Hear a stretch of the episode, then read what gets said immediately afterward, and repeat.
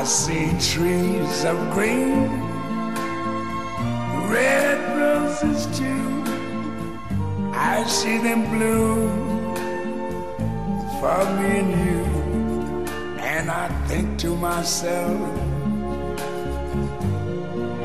what a wonderful world.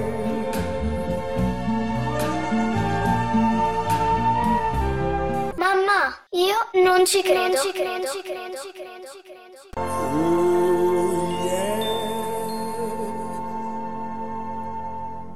Carissimi amici, eccoci qui a continuare la nostra battaglia contro le avversità che rendono il pianeta un posto davvero poco sicuro dove stare.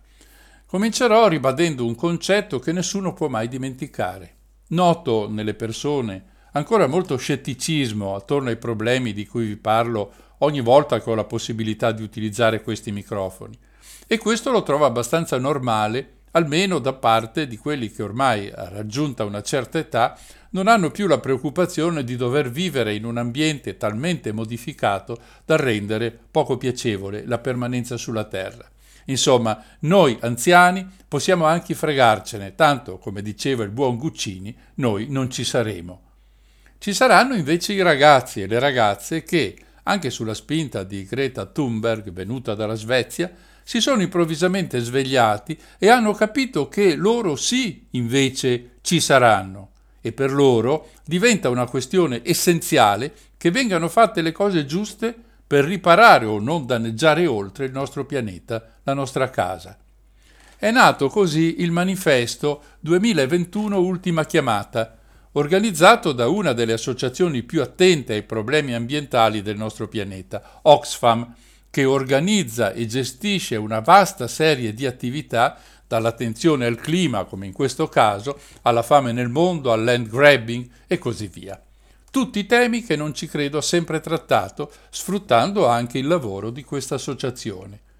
2021 Ultima Chiamata viene presentato sul sito che ha lo stesso nome dell'iniziativa con una frase che trovo molto significativa e dice Questo è un nuovo gioco. Immaginiamo di stare su un pianeta sfruttato dove le risorse si stanno esaurendo, dove la natura è minacciata, dove tutti gli esseri viventi sono in pericolo. Ma salvarlo e salvarci è possibile. È questo lo scopo del gioco. C'è solo una regola da ricordare. Non è un gioco.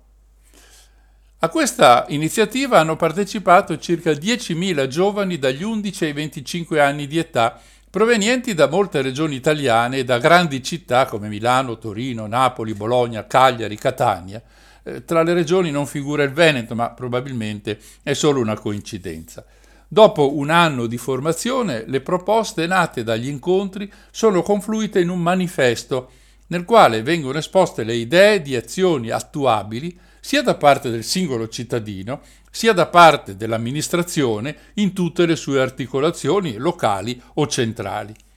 In effetti, la domanda che molti rivolgono a se stessi e a chi è più competente in materia è proprio questa. Cosa possiamo fare? È finito il tempo in cui ci si chiedeva se davvero stavamo arrivando alla frutta e se il climate change fosse o meno reale. Solo i poveri di spirito o i conniventi oggi hanno ancora dei dubbi. Tra pochi giorni, il 12 marzo, è prevista una marcia per il clima che coinvolga tutti i partecipanti a questa attività ed esponga i contenuti del manifesto. Ovviamente, dal momento che stiamo vivendo una disgrazia aggiuntiva come la pandemia, questa marcia non sarà fatta di persona, con tutti i ragazzi e le ragazze fisicamente presenti, ma sarà una marcia digitale, una mobilitazione in rete che coinvolgerà tutti quelli che hanno già firmato il manifesto o che vorranno farlo. Io, per esempio, l'ho già fatto. Per inciso, chi volesse firmare e partecipare può rivolgersi al sito 2021ultimachiamata.it. 2021 va scritto in cifre 2021. All'interno del sito sono spiegati tutti i dettagli sulle iniziative che compongono il manifesto e che io vorrei brevemente illustrare a chi fosse interessato. Si tratta di nove missioni che rappresentano quanto è possibile fare e che ancora non è stato fatto o è stato fatto troppo poco, per dare una sterzata alla politica e all'economia del nostro sistema. I nove temi dunque sono, primo, le nostre città, creare aree urbane più sostenibili e più verdi. 2. I nostri rifiuti, migliorare la raccolta differenziata. 3. L'acqua, tutelare le risorse e riserve idriche. 4. I nostri territori, utilizzare il suolo in modo sostenibile. 5. La nostra economia, incentivare l'economia circolare e sostenibile. 6. I nostri consumi, incoraggiare la riduzione dei consumi. 7. I nostri obblighi, applicare una tassazione equa. 8. La nostra produzione, comunicare i costi ambientali in modo trasparente. 9. I nostri investimenti, comunicare l'impatto sociale e ambientale degli investimenti. Certo, si tratta di temi generici, alcuni perfino ovvi, ma è quanto serve per cercare di fermare questa discesa verso la crisi ambientale che diventa sempre più ripida e sempre più inarrestabile. Accanto alle dichiarazioni di principio ci sono però iniziative locali ben definite e non difficili da raggiungere. Queste magari non sembra siano soluzioni del problema globale, ma si tratta pur sempre di piccoli passi che possono cambiare la mentalità delle persone. Fino a che gli amministratori e purtroppo molti cittadini continueranno a convincersi che il modo di procedere che dovremmo fare sia quello fatto fino adesso, non sarà possibile ottenere alcun risultato. Vorrei ricordare che tentare di risolvere un problema adottando gli stessi metodi che l'hanno creato è davvero molto, ma molto stupido. E purtroppo è quello che l'umanità ha fatto per decenni prima di oggi. Ecco alcune iniziative concrete che 2021 Ultima Chiamata propone. Evitare lo scioglimento del ghiaccio dell'Adamello, evitare l'ampliamento di una discarica in provincia di Catania, costruire una rete per la promozione della moda sostenibile in provincia di Firenze, migliorare la raccolta differenziata a Roma e Milano.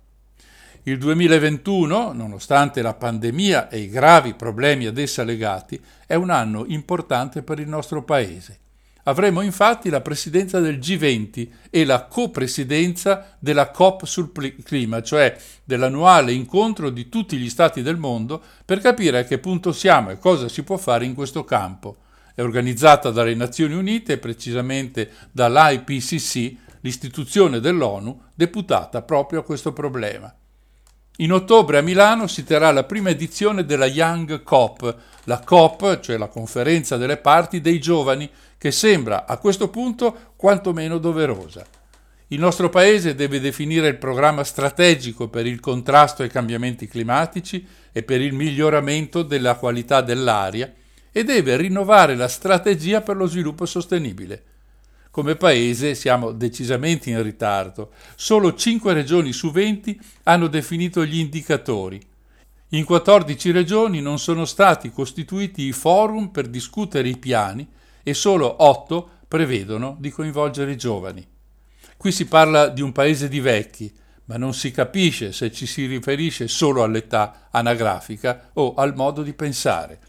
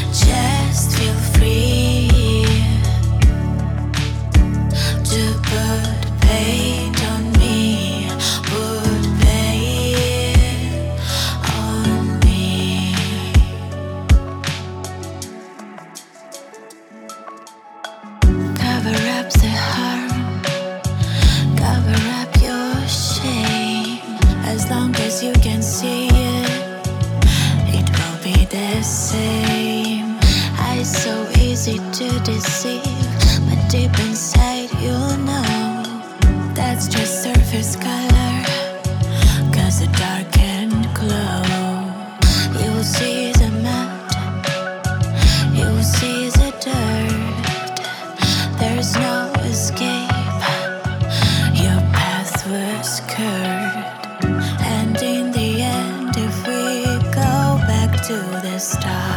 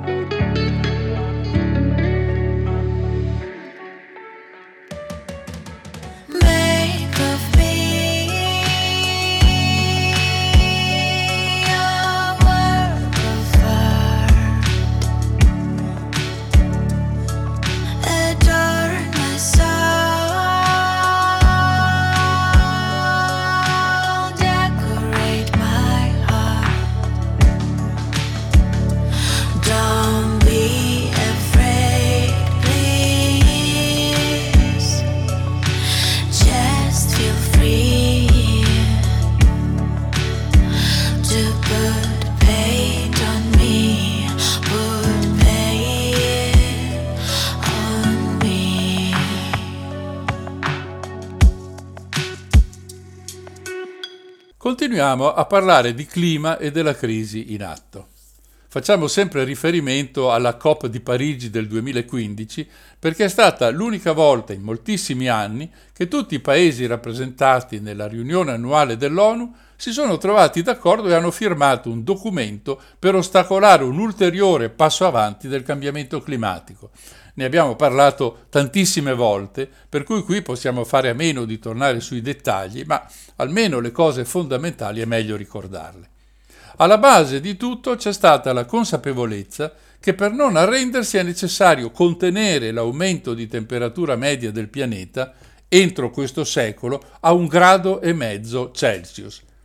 L'aumento di temperatura è dovuta alla crescita dell'effetto serra, alimentata dalla emissione in atmosfera di gas climalteranti, cioè che alterano il clima, come il metano, gli ossidi di azoto e soprattutto l'anidride carbonica. Questa deriva da un lato dalla produzione basata sull'uso di combustibili fossili come il carbone, il petrolio, il gas, e dall'altra parte dal fatto che sempre minori sono le risorse che sulla Terra assorbono questo gas. Si tratta ovviamente di boschi e foreste decimate dal cosiddetto progresso, che vuole più terre coltivabili per ottenere mangimi e biocarburante, o per sfruttare piantagioni più redditizie di una foresta pluviale che serve solo da casa per gli animali selvatici, come, tanto per dirne uno, gli oranghi in Indonesia. Anche mari e oceani sono strutture che assorbono la CO2. Lo fanno sempre meno per l'inquinamento prodotto dall'uomo e per l'acidificazione delle acque. Da qualsiasi parte la si guardi, alla fine, l'attività umana è responsabile di una buona fetta delle disgrazie legate ai cambiamenti climatici. Ovviamente le ricette per intervenire a rallentare l'aumento di temperatura sono l'esatto contrario di quello che succede. Dunque, avviare una riforma profonda del sistema di produzione, tendendo verso quel carbon free, che significa usare processi senza la produzione di anidride carbonica. In questo senso il riciclo, la riutilizzazione dei materiali obsoleti e l'uso sempre più massiccio di energie rinnovabili sono strumenti importanti da perseguire. All'indomani della conferenza di Parigi, firmata nell'ultimo mese di presidenza Obama, il nuovo presidente americano Donald Trump si è chiamato fuori, seguendo le richieste dei suoi padroni elettorali, le grandi multinazionali dell'energia, ma non solo. Non è stato solo Trump a fare marcia indietro, altri paesi hanno manifestato perplessità sul progetto. Il nodo è sempre lo stesso. Per ottenere risultati concreti è necessaria una vera e propria rivoluzione che, come tutte le rivoluzioni, taglia molte teste. In questo caso taglia molte attività, proponendone tuttavia delle nuove. Come la storia ci insegna, ci vuole un certo periodo di tempo per arrivare alla normalizzazione dopo una rivoluzione. Nel caso presente ci si è messa di mezzo anche la pandemia a complicare terribilmente le cose. Ma la pandemia comincia solo nel 2020, per cui gli Stati avevano comunque più di quattro anni di tempo per adeguarsi alle indicazioni dell'accordo di Parigi che è appunto del 2015. Lo hanno fatto? Noi lo possiamo dedurre da un documento prodotto alla fine di dicembre 2020 da Climate Action Tracker, si tratta di un'associazione che monitora la situazione dei vari paesi del mondo in relazione alla lotta contro i cambiamenti climatici. Il loro sito, che purtroppo è in inglese, riporta tutte le informazioni paese per paese ed è una fonte ricchissima di dati. Noi consideriamo qui il report generale del 10 dicembre scorso, 10 dicembre 2020. L'analisi può essere fatta sui cosiddetti contributi a livello nazionale Nell'accordo di Parigi si passa dalla volontarietà, cioè dalla promessa di raggiungere certi obiettivi, all'obbligo di farli.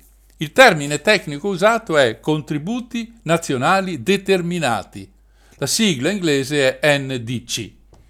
L'Unione Europea nel 2014 si era presa avanti stabilendo un piano per abbassare del 40% le emissioni e aumentare del 27% le energie rinnovabili entro il 2030.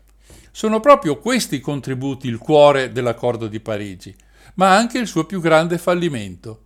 Le stesse Nazioni Unite concordano sul fatto che gli obiettivi che i singoli Stati si sono dati sono largamente insufficienti per affrontare la crisi e, anche se tutti venissero centrati alla lettera, l'aumento di temperatura media del pianeta sarà di molto superiore al livello di cui si parla nell'accordo di Parigi. A Parigi i governi avevano deciso di presentare strategie a lungo termine entro il 2020. Lo hanno fatto una dozzina di paesi su circa 200. Un numero crescente di governi ha inoltre adottato obiettivi di arrivare a zero emissioni per la metà del secolo, il 2050. La faccenda è che la definizione degli obiettivi entro il 2030 danno delle indicazioni sulla possibilità di raggiungere lo zero entro il 2050.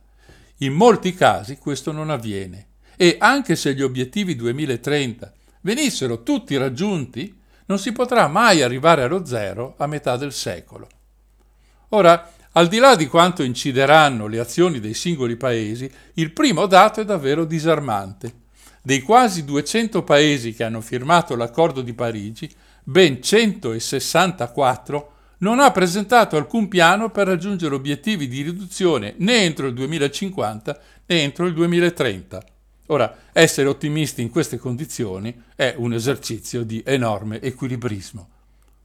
A presentare obiettivi da raggiungere sono stati in tutto 19 paesi, i quali però sono responsabili del 14,2% delle emissioni e coprono quasi il 10% della popolazione mondiale. Quello che resta è davvero tanto, perché parliamo dell'85% delle emissioni e del 90% della popolazione mondiale. Tre di queste nazioni sono ancora più avanti, avendo presentato programmi di riduzione dei gas serra molto agguerriti. Sono il Cile, la Norvegia e il Vietnam. Il Regno Unito ha un piano abbastanza buono, che però non è ancora completo nelle sue parti più importanti. Brasile, Giappone, Nuova Zelanda, Russia e Singapore hanno confermato gli obiettivi già annunciati, ma non hanno aumentato l'ambizione di raggiungerli entro il 2030 e il 2050. Nuovi obiettivi sono invece stati presentati, ma non possono essere ancora oggetto di analisi per mancanza di dati da Andorra, Cuba, Grenada, Giamaica, Isole Marshall, Moldavia, Mongolia, Ruanda, Suriname, Thailandia e Tonga. Altri due paesi, la Colombia e la Georgia, hanno solo proposto nuovi obiettivi, ma non hanno fornito ancora sufficienti particolari per poter fare un'analisi dettagliata. La grande preoccupazione degli analisti di Climate Action Tracker riguarda tre paesi molto grandi e molto sporcaccioni, gli Stati Uniti, l'Australia e l'Indonesia. Questi tre paesi non proporranno obiettivi più ambiziosi di quelli iniziali. C'è una qualche speranza per gli Stati Uniti con la presidenza di Joe Biden, che dovrebbe cambiare le cose rispetto a quella disastrosa di Donald Trump. Perfino l'Europa, che appare come una sorta di avanguardia, almeno nella definizione degli obiettivi, viene giudicata leggermente insufficiente perché non sarà in grado, se si muoverà come finora, di arrivare a zero emissioni nel 2050, anche se non ne sarà molto lontana.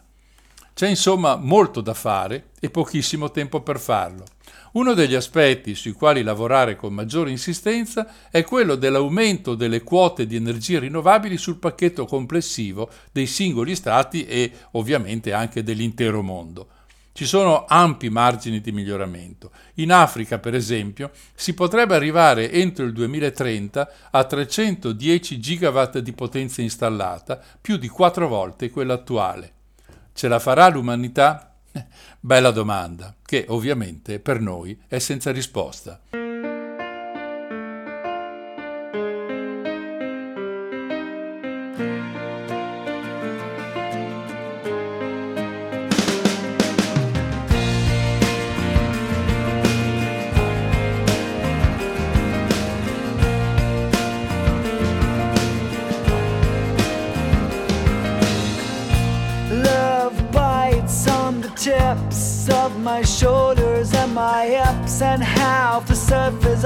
Skin shows the markers of your ribs.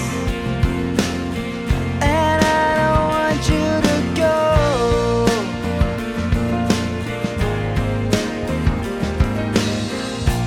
Love bites show the way, lights and fires light the bay, and traces of our nights and days, and of the ones we couldn't stay.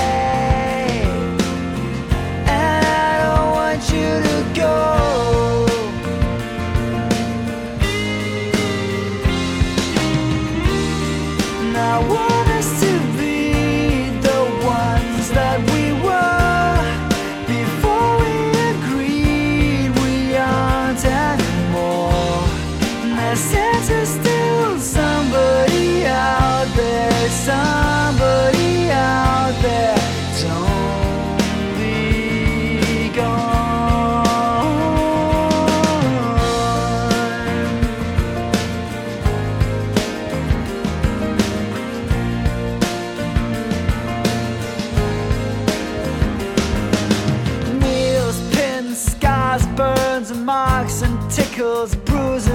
And sparks, in places that I can't recall to ever feel a spark at all.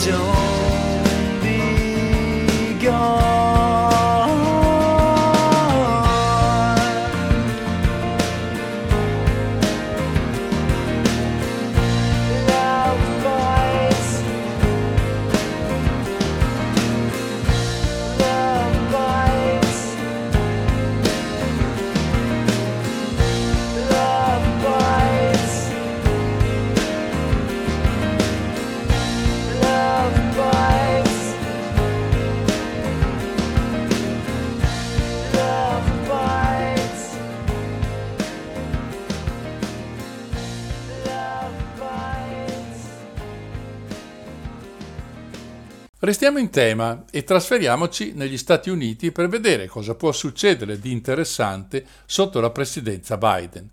Eh, va subito detto che uno dei primissimi atti del nuovo leader democratico è stato quello di aderire nuovamente all'accordo di Parigi. Dopo un iter burocratico alle Nazioni Unite dal 19 febbraio scorso, gli Stati Uniti fanno nuovamente parte a tutti gli effetti del gruppo di Parigi. Ora tutti aspettano le mosse successive dell'amministrazione di Washington. In effetti aderire all'accordo è solo un primo passo, il minimo sindacale, perché gli obiettivi statunitensi di cui parlavo nel precedente intervento sono piuttosto deboli e vanno rivisti e consolidati, soprattutto trasformati da obiettivi al 2025 in obiettivi al 2030. Gli Stati Uniti hanno come obiettivo 2025 la riduzione del 26-28% di emissioni climalteranti rispetto al 2005. Teniamo presente che questo paese è quello più sporcaccione di tutti come stile di vita. Intendo dire che è quello che ha il più alto valore di emissioni pro capite, cioè calcolate per ogni cittadino. Chi invece inquina di più globalmente è la Cina, che tuttavia ha una popolazione superiore di quasi 5 volte quella degli Stati Uniti. La presenza americana alle COP è decisiva perché è trascinante per una larga parte del mondo, quella tra l'altro più industrializzata e quindi maggiormente inquinante. Ci sono in sospeso diverse questioni tecniche per tradurre gli obiettivi di Parigi in un libro delle regole da rispettare. L'ultima COP che è stata fatta è quella del 2019 a Madrid. La prossima si terrà a Glasgow alla fine di quest'anno, essendo l'anno scorso stata cancellata per via della pandemia. Avere un'amministrazione come quella di Biden invece che quella di Trump ai tavoli dei negoziati è sicuramente un vantaggio, ma come ho avuto modo di dire molte volte, considerare i presidenti statunitensi come degli ambientalisti a tutto tondo è un errore. Lo stesso Obama, nella prima stresura dei trattati, era stato piuttosto leggero e la sua presidenza non è mai stata giudicata sufficiente rispetto alle capacità e alle responsabilità di quel paese. Insomma, a Glasgow, se non altro, si potrà godere, grazie all'assenza di Trump e dei suoi accoliti, ad un clima decisamente migliore, clima nel senso di contesto e non di condizioni atmosferiche. Non occorrerà tuttavia aspettare la COP di Glasgow, che si terrà nel novembre del 2021, perché prima ci sono altri banchi di prova dei quali potremo capire come stanno le cose. Si comincia con il primo negoziato intermedio previsto a Bonn, in Germania, a giugno, Qui si incontreranno i tecnici che dovranno avvicinare le varie posizioni per arrivare con documenti quanto più concordati a fine anno a Glasgow. Poi, alla fine di settembre, è prevista la cosiddetta pre-COP organizzata a Milano. Qui ci saranno i politici, i ministri interessati per cercare accordi politici sulle principali questioni in gioco. Un mese dopo, dall'1 al 12 novembre, tutti a Glasgow per la COP numero 26, quella dopo la pandemia, speriamo, quella che dovrebbe vedere i capi di Stato un po' più convinti che è ormai inderogabile la presa di posizione netta sulla questione climatica. Continuiamo il nostro viaggio negli Stati Uniti, ma questa volta per dare una informazione davvero curiosa. Chiunque sia stato a New York difficilmente ha perso l'occasione di ammirare l'isola di Manhattan dall'alto di un grattacielo storico, l'Empire State Building, magari ricordando la storia di King Kong attaccato dagli elicotteri. Oggi quell'edificio fa parte di una catena chiamata Empire State Realty Trust, un colosso immobiliare che gestisce anche altri 13 grattacieli per uffici che sorgono nella Grande Mela. Bene, questi immobili a breve andranno ad energia eolica. No, non è che su quegli immensi palazzi verranno montate grandi pale eoliche o mulini a vento. La società che li gestisce scambierà l'energia che i palazzi ricevono per far funzionare tutte le strutture con energia prodotta da pale eoliche. In realtà l'Empire Building già da dieci anni funziona utilizzando energie rinnovabili, ma il fatto che anche gli altri 13 facciano questa scelta renderà l'Empire State Realty Trust la più grande compagnia immobiliare che ha scelto le fonti rinnovabili per alimentare i propri edifici. Così questa azienda ha comprato da Green Mountain Energy e Direct Energy, due importanti aziende dell'eolico, circa 300 milioni di kilowattora di elettricità per i prossimi tre anni, che è l'equivalente necessario per illuminare tutte le case di New York, 8 milioni e mezzo di abitanti, per un mese. Ovviamente questa è una decisione commerciale, non politica, però è bello sapere che perfino nell'America di Trump ci sono aziende che pensano e agiscono a favore dell'ambiente.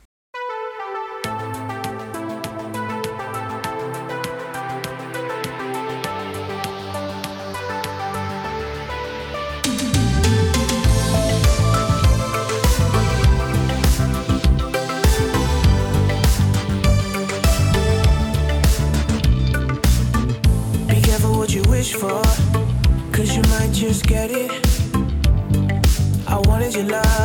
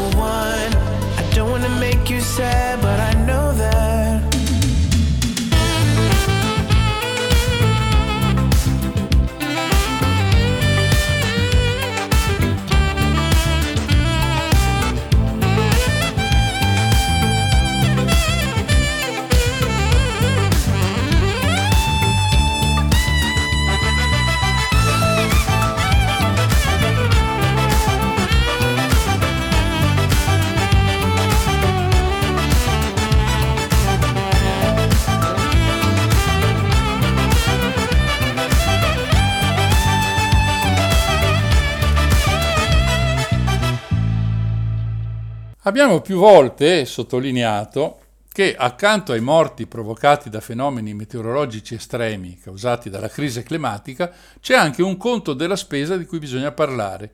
Tutti i fenomeni estremi come la pandemia in corso hanno un riflesso sull'economia e presentano un conto in termini di soldi.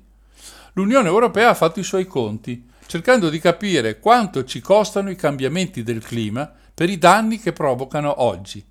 Si tratta di circa 12 miliardi di euro ogni anno, ma se le temperature medie del pianeta dovessero continuare a crescere, la previsione di 170 miliardi l'anno non è affatto esagerata. Come detto più volte in trasmissione, i costi sono sia economici ma anche sanitari se consideriamo che nel 2019 l'ondata di caldo ha causato la morte di 2500 persone nel vecchio continente. La Commissione europea, nella persona di Franz Timmermans, vicepresidente esecutivo responsabile per il Green Deal europeo, cioè per il percorso che l'Europa intende fare per risolvere il problema climatico, Franz Timmermans, dicevo, ha affermato, virgolette, la pandemia di Covid-19 ci ha ricordato con durezza che una preparazione insufficiente può avere conseguenze disastrose. Non esiste alcun vaccino contro la crisi climatica, ma possiamo ancora combatterla e prepararci ai suoi effetti. La nuova strategia di adattamento ai cambiamenti climatici ci consente di accelerare e approfondire i preparativi. Se ci prepariamo oggi, possiamo ancora costruire un domani resiliente ai cambiamenti climatici. Dunque la politica europea si sta preparando, sta varando piani per una più puntuale e attenta raccolta dei dati, che è poi il punto di partenza per mettere in atto progetti e azioni che ci permettano di resistere o quantomeno di adattarci al nuovo clima. Una delle questioni legate alla crisi climatica è quella che più volte ho raccontato della corrente del Golfo. Questa corrente trasporta aria calda dal Golfo del Messico verso il nord Atlantico, rendendo così meno fredde le terre del nord Europa. Questo apporto di aria calda è fondamentale, soprattutto nelle zone più a nord, come in Islanda, in Irlanda, nella Gran Bretagna. Quando l'acqua evapora, rilasciando il calore, la corrente è più pesante perché maggiore è il suo contenuto di sale, quindi si abbassa verso i fondali e torna indietro. Lo scioglimento dei ghiacci artici immette enormi quantità di acqua dolce nei mari e quindi alla corrente basta meno concentrazione di sale per inabissarsi, tornare indietro. La conseguenza è che il punto di inversione avviene prima che la corrente raggiunga le zone più a nord, le cui temperature sono inevitabilmente destinate ad abbassarsi, cambiando completamente le condizioni di vita delle popolazioni locali. Tutto questo sembra essere solo teoria ma un recente studio pubblicato su Nature Geoscience da parte di scienziati di due università irlandesi ci racconta che la corrente del Golfo sta rallentando dalla metà del XIX secolo e non è mai stata negli ultimi mille anni così debole come oggi. Anche se le misurazioni sono cominciate da poco, dal 2004, i ricercatori della Maynooth University hanno trovato una serie di dati che ha permesso loro di esplorare la storia della stessa corrente negli ultimi mille anni. È interessante ripercorrere alcune date. Il rallentamento comincia attorno al 1850, in concomitanza con la fine della cosiddetta piccola era glaciale, quando l'Europa è stata particolarmente fredda. Non è chiaro cosa abbia causato questo rallentamento, se la nascita dell'era industriale o fenomeni naturali come una più intensa attività vulcanica. In ogni caso, la causa è stata un aumento dell'effetto serra. Siamo più sicuri che il rallentamento successivo, arrivato attorno al 1960, sia stato causato da una produzione incredibilmente aumentata, mentre la riduzione degli ultimi dieci anni dipende proprio dallo scioglimento dei ghiacci e quindi dalla crisi climatica in corso. Tra gli effetti che questo cambiamento si porta dietro c'è anche quello dell'innalzamento del livello del mare sulle coste orientali degli Stati Uniti che sono appunto affacciate all'Atlantico. A proposito di questo, ci sono paesi che sono già con l'acqua alla gola, che non è un modo di dire, perché rischiano veramente di finire sommersi. Ed è un peccato perché si tratta di veri e propri paradisi terrestri, con meravigliose spiagge che si affacciano su un mare cristallino dai colori più incredibili. L'innalzamento del livello del mare è già una disgrazia per conto suo, ma con la pandemia ci sono di mezzo anche altre questioni, incomprensioni e conflitti politici che rischiano di mettere in crisi i piani futuri per salvare il salvabile. Nelle macro aree di Micronesia, Polinesia, Melanesia ci sono decine di stati che stanno pagando il prezzo più alto della crisi climatica. In alcuni è già preventivato l'abbandono da parte degli abitanti delle terre che abitano da molto tempo. Gli eventi meteo sono sempre più intensi, soprattutto durante il Nigno, portano uragani e distruzione con una ferocia maggiore, difficile da contenere. L'erosione e l'acqua salata che avanza nei campi mettono in ginocchio l'agricoltura. Le temperature medie sempre più elevate, da Palau alle Solomon, stravolgono gli equilibri delle isole in tutti i settori. Qualcuno potrà pensare che si tratta in fondo di paesi lontani e che a noi può anche importare poco di quei cittadini del mondo, che vedranno le loro vite distrutte. Succede a così tanta gente che non possiamo farci niente. Questo modo così egoista di vedere le cose è anche stupido e decisamente miope. Quelle delle isole del Pacifico sono le prime concrete avvisaglie di quello che succederà al resto del pianeta se si rimarrà nell'inerzia o peggio se si continuerà a litigare sulle cose da fare. Per questo credo sia interessante andare a vedere cosa sta succedendo laggiù. Lo faremo dopo una breve pausa.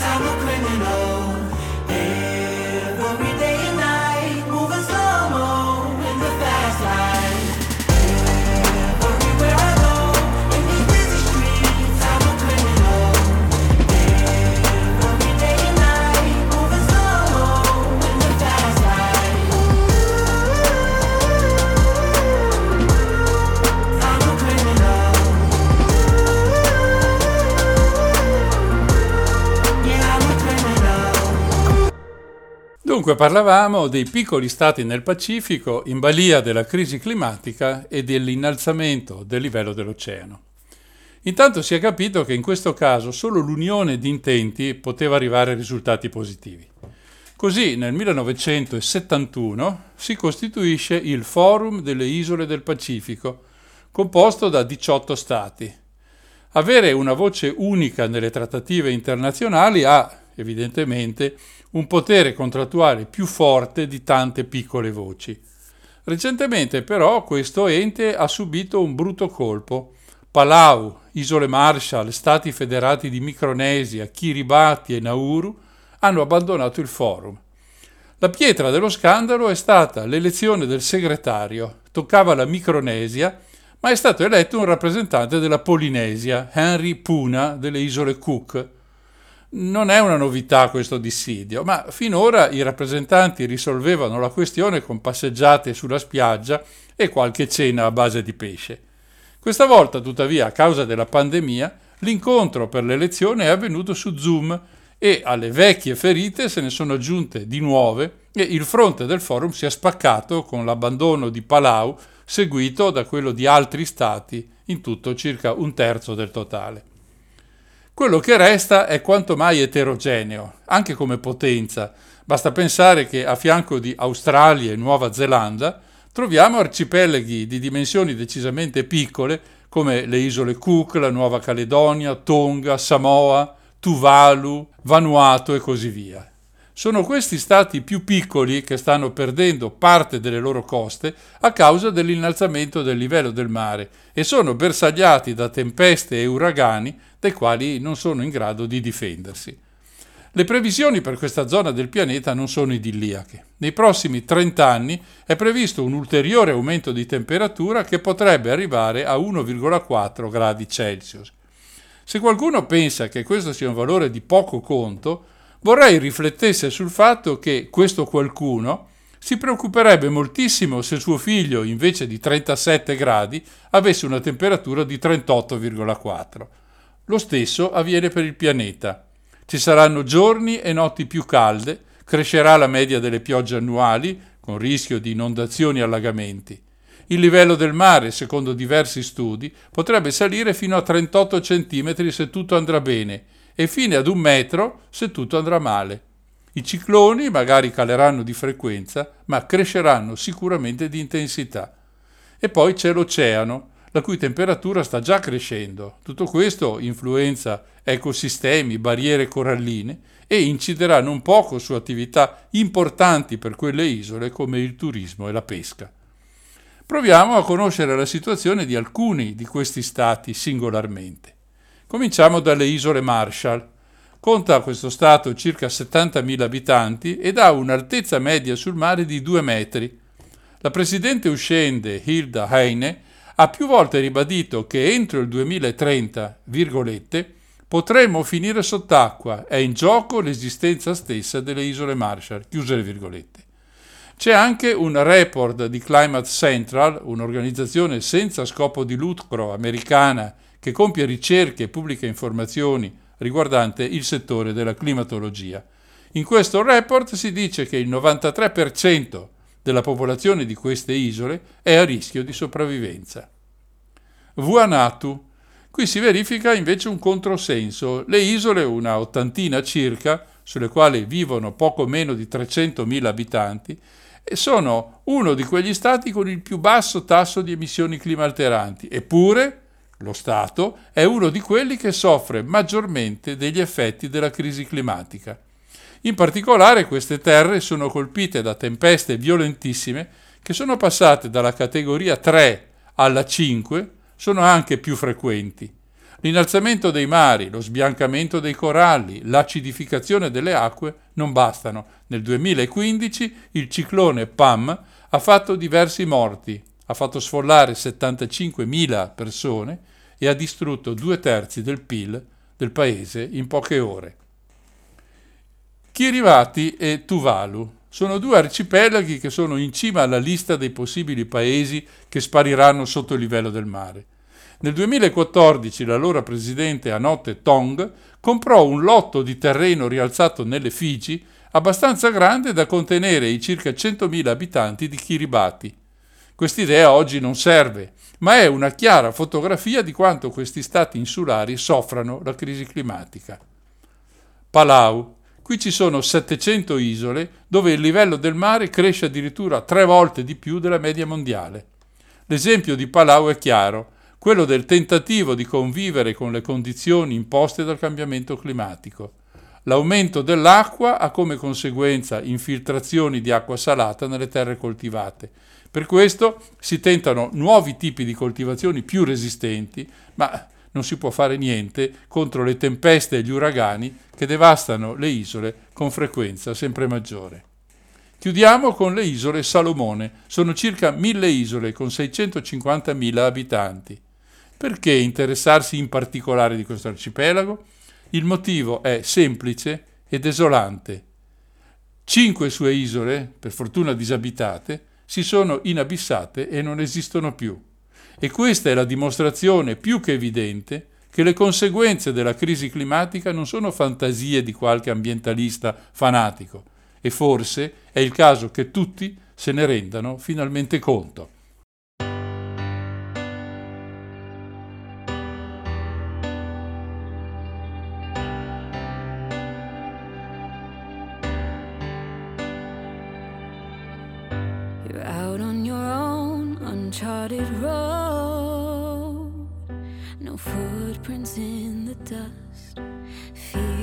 Creeping up.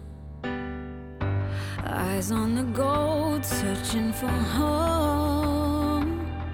Your soul is on the run, powered by the sun. Breathe in, be strong, thick skin, brave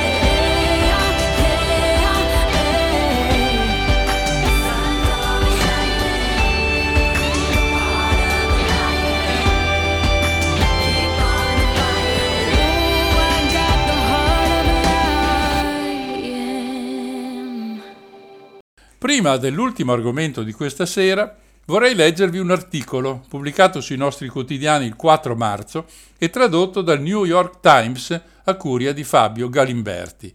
Alla fine vi dirò anche chi l'ha scritto. Io ve lo riporto integralmente. Titolo La recente ondata di freddo ha messo in ginocchio la rete elettrica statale, ma è l'America ad essere arretrata sull'energia. I politici spesso prendono decisioni sbagliate.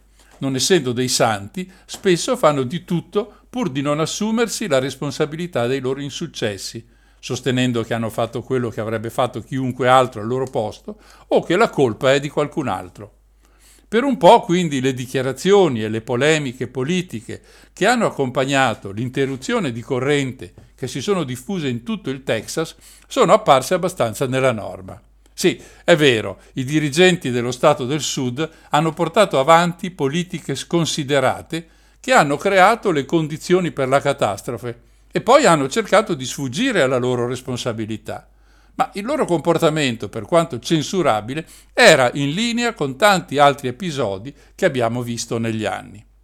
La faccenda è cambiata, però, il giorno dopo il momento in cui la gravità del disastro è diventata evidente. I politici repubblicani e gli organi di informazione della destra, non accontentandosi dei consueti sforzi di scaricabarile, hanno deciso di convergere su una tesi deliberatamente falsa e cioè che il tracollo della rete elettrica texana sia stato provocato dall'energia eolica e da quella solare e che la responsabilità del fatto che milioni di persone si stanno congelando al buio sarebbe, non si capisce bene come, degli ambientalisti radicali, nonostante lo Stato sia governato ormai da una generazione dalla destra repubblicana. Qua non stiamo parlando del consueto malcostume politico, Qua siamo di fronte all'equivalente nel campo della politica energetica di chi sostiene che l'insurrezione del 6 gennaio è stata un'operazione degli antifascisti sotto mentite spoglie, una negazione pura e semplice della realtà, non solo per sfuggire alle proprie responsabilità, ma anche per demonizzare la parte avversa.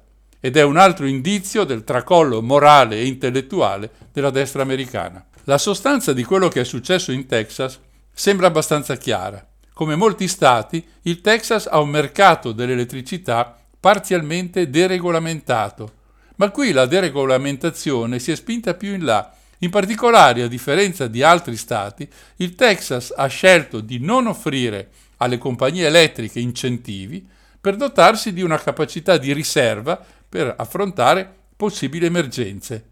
In questo modo l'energia costa di meno in tempi normali ma lascia il sistema vulnerabile quando le cose vanno male. Le autorità del Texas hanno anche ignorato gli avvertimenti sui rischi associati a ondate di freddo estremo. Dopo quello che successe nel 2011, quando un brusco calo delle temperature lasciò milioni di texani al buio, la Commissione federale di regolamentazione dell'energia esortò lo Stato ad attrezzarsi con sistemi di coibentazione, tubi di calore e altre misure. Ma il Texas che ha deliberatamente isolato la sua rete elettrica dal resto del paese proprio per sottrarsi alla regolamentazione federale, ha applicato solo in minima parte queste raccomandazioni. E poi è arrivata la gelata. Una rete elettrica mal preparata per affrontare situazioni di freddo estremo ha ceduto in più punti. I problemi maggiori sembra si siano originati nell'approvvigionamento di gas naturale, che normalmente fornisce gran parte dell'energia elettrica dello Stato durante l'inverno, perché le teste di pozzo e le, con- e le condutture si sono congelate.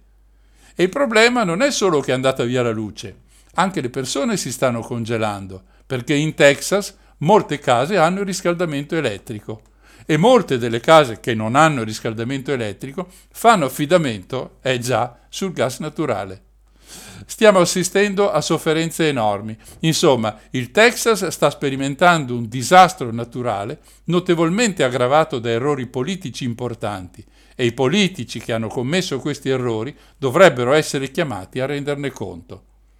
E i politici, dal governatore Greg Abbott in giù, invece di accettare le loro responsabilità, hanno scelto, sostenuti quasi all'unisono da tutto il complesso mediatico della destra, di scaricare la colpa sull'energia verde in particolare quella eolica.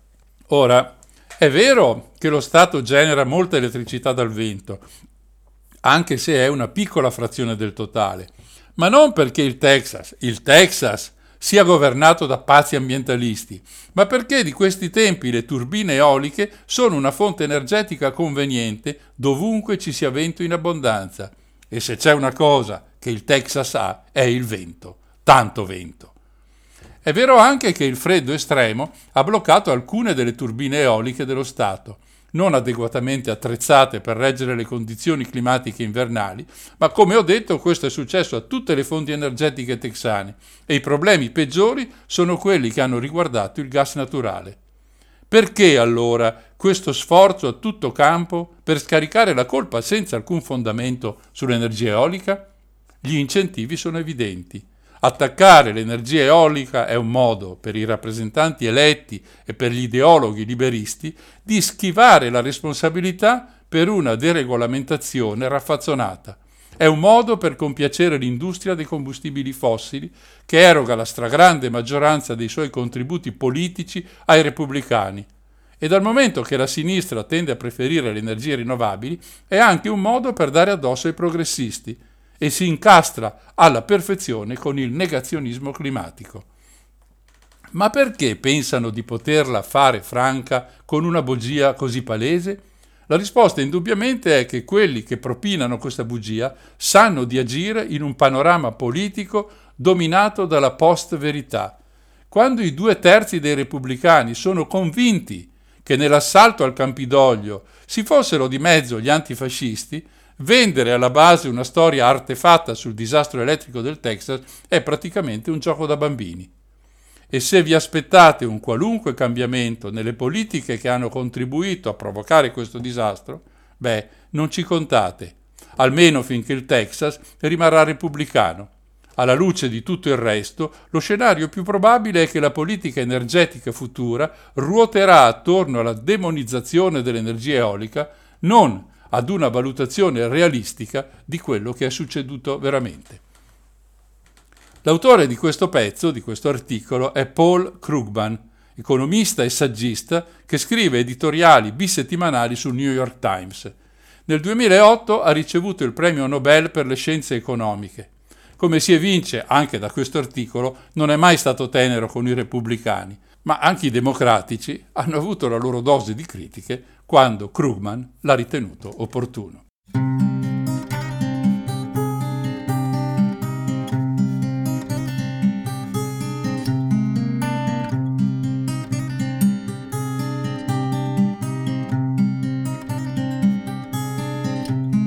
Sometimes when outside it's raining, I look out to see your face again. I was angry after what you promised and you have not kept. And then the end, so bitter. In spite of everything, I long I meet you. Really, must we ignore what we have been through?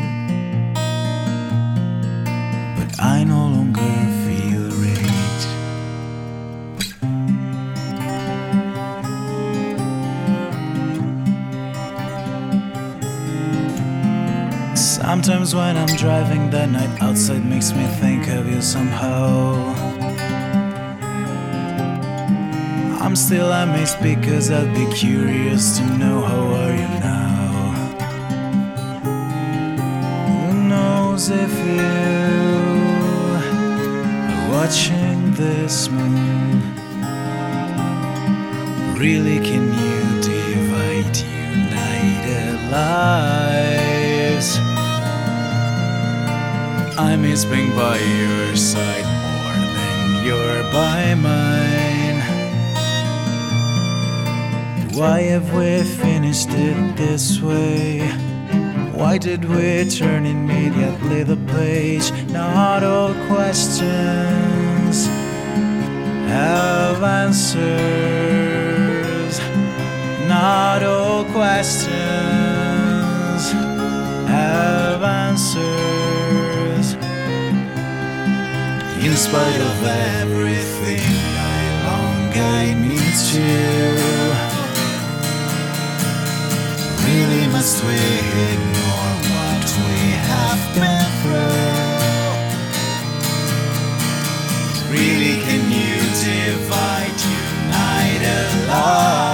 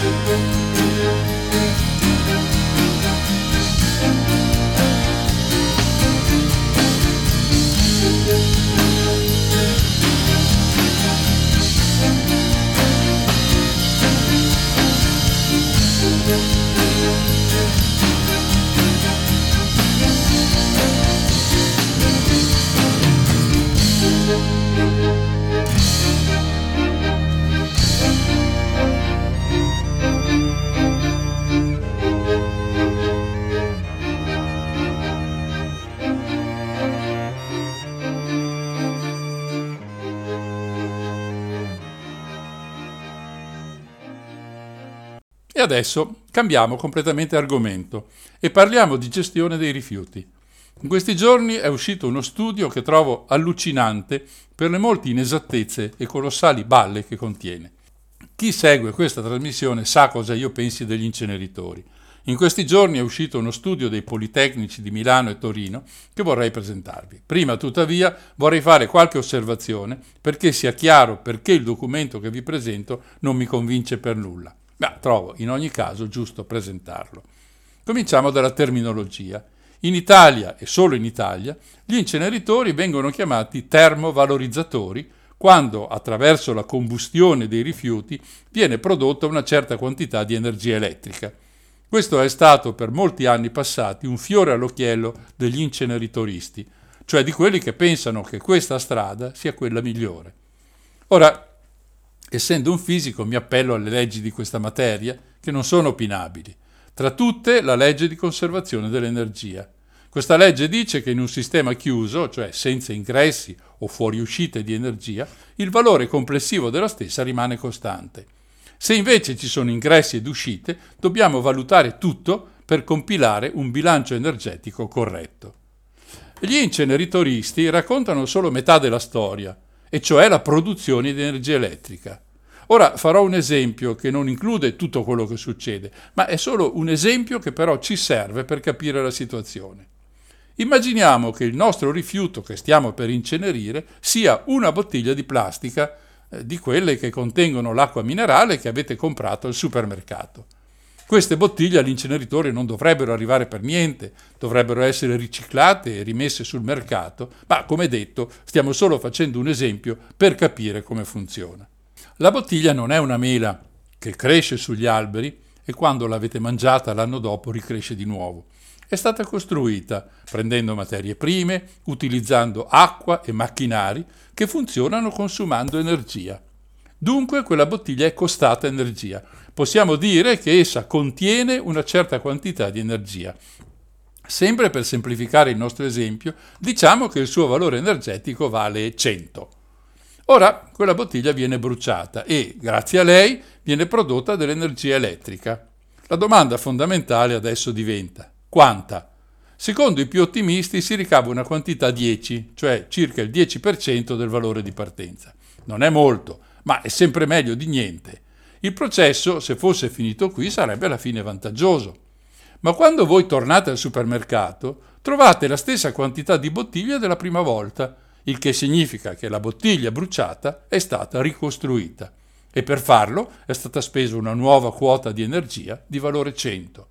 Come vedete, alla fine il guadagno non esiste, anzi la distruzione di quella bottiglia è una perdita molto consistente.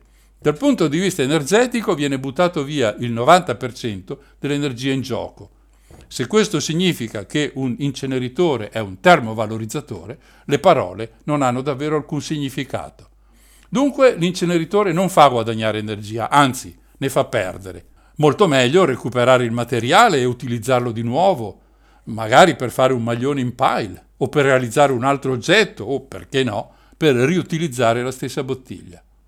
La domanda allora che dobbiamo farci è perché ci sono così tanti inceneritori in giro per il mondo? Per capirci, in Germania sono poco meno di 100 e in Francia addirittura 126. Ce ne sono nell'area urbana di Copenaghen e di Vienna e nessuno si lamenta. Le cose che non vengono mai dette sono quelle relative ai costi di questo modo di trattare i rifiuti.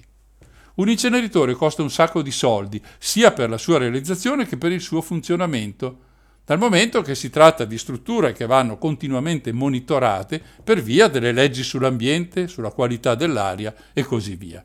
Senza entrare nei dettagli tecnici, basta pensare ai tipi di filtri che siamo costretti ad utilizzare per fermare le polveri sottili che vengono prodotte. Tanto per dare una cifra, l'inceneritore di Acerra, vicino a Napoli, è costato 400 milioni di euro di sola costruzione. Una linea, la terza dell'inceneritore di Padova, è costata ai suoi tempi 100 milioni di euro. Ed ecco la domanda successiva. Chi costruisce questi impianti e chi li gestisce? I soldi sono pubblici, dal momento che le società per azioni che sono al comando sono costituite dai comuni della zona.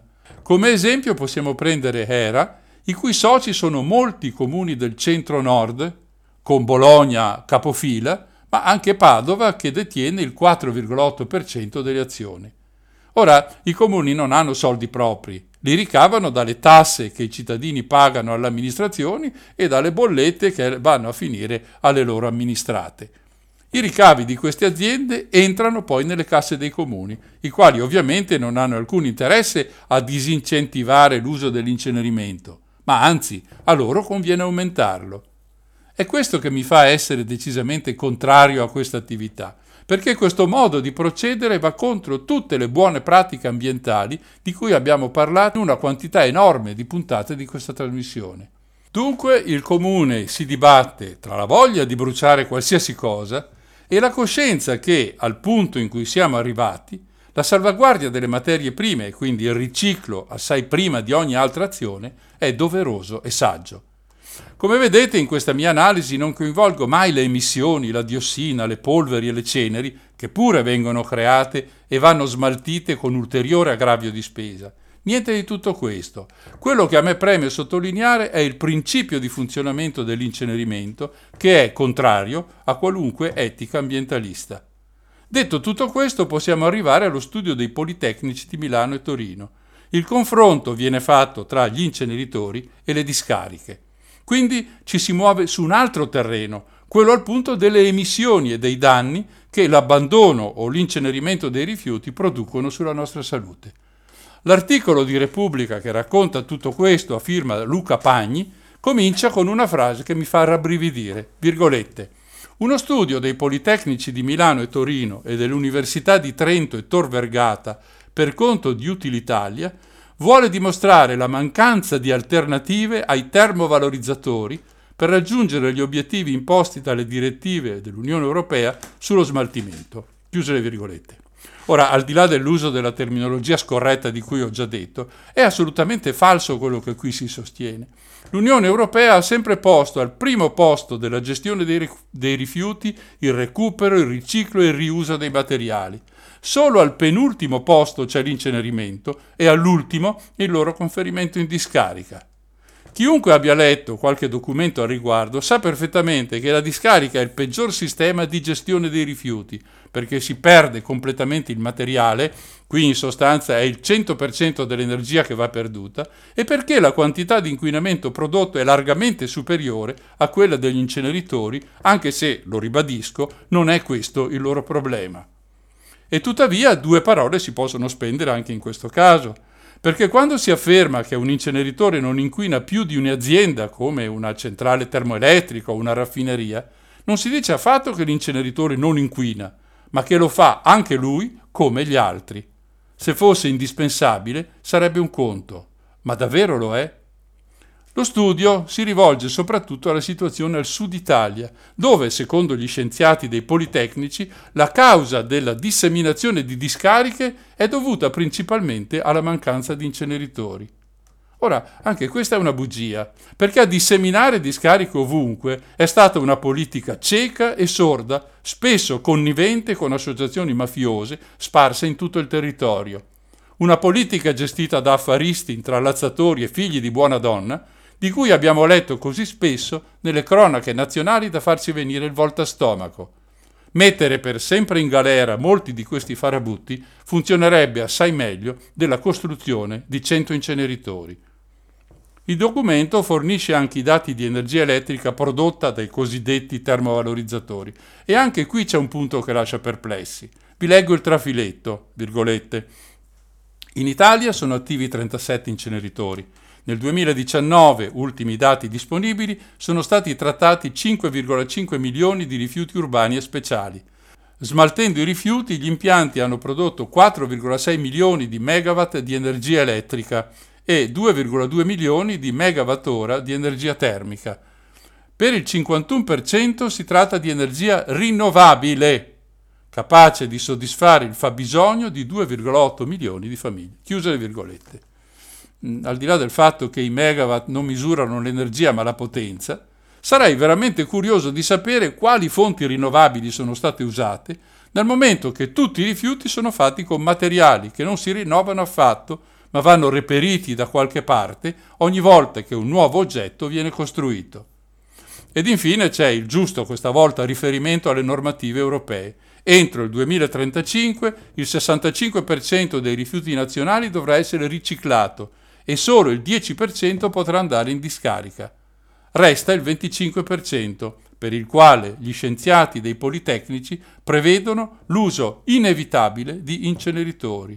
Ma, e questa è la domanda finale, siete proprio sicuri che aumentando l'incenerimento potremo aumentare la quota di rifiuti riciclati? Yo no quiero casarme, yo no quiero casarme.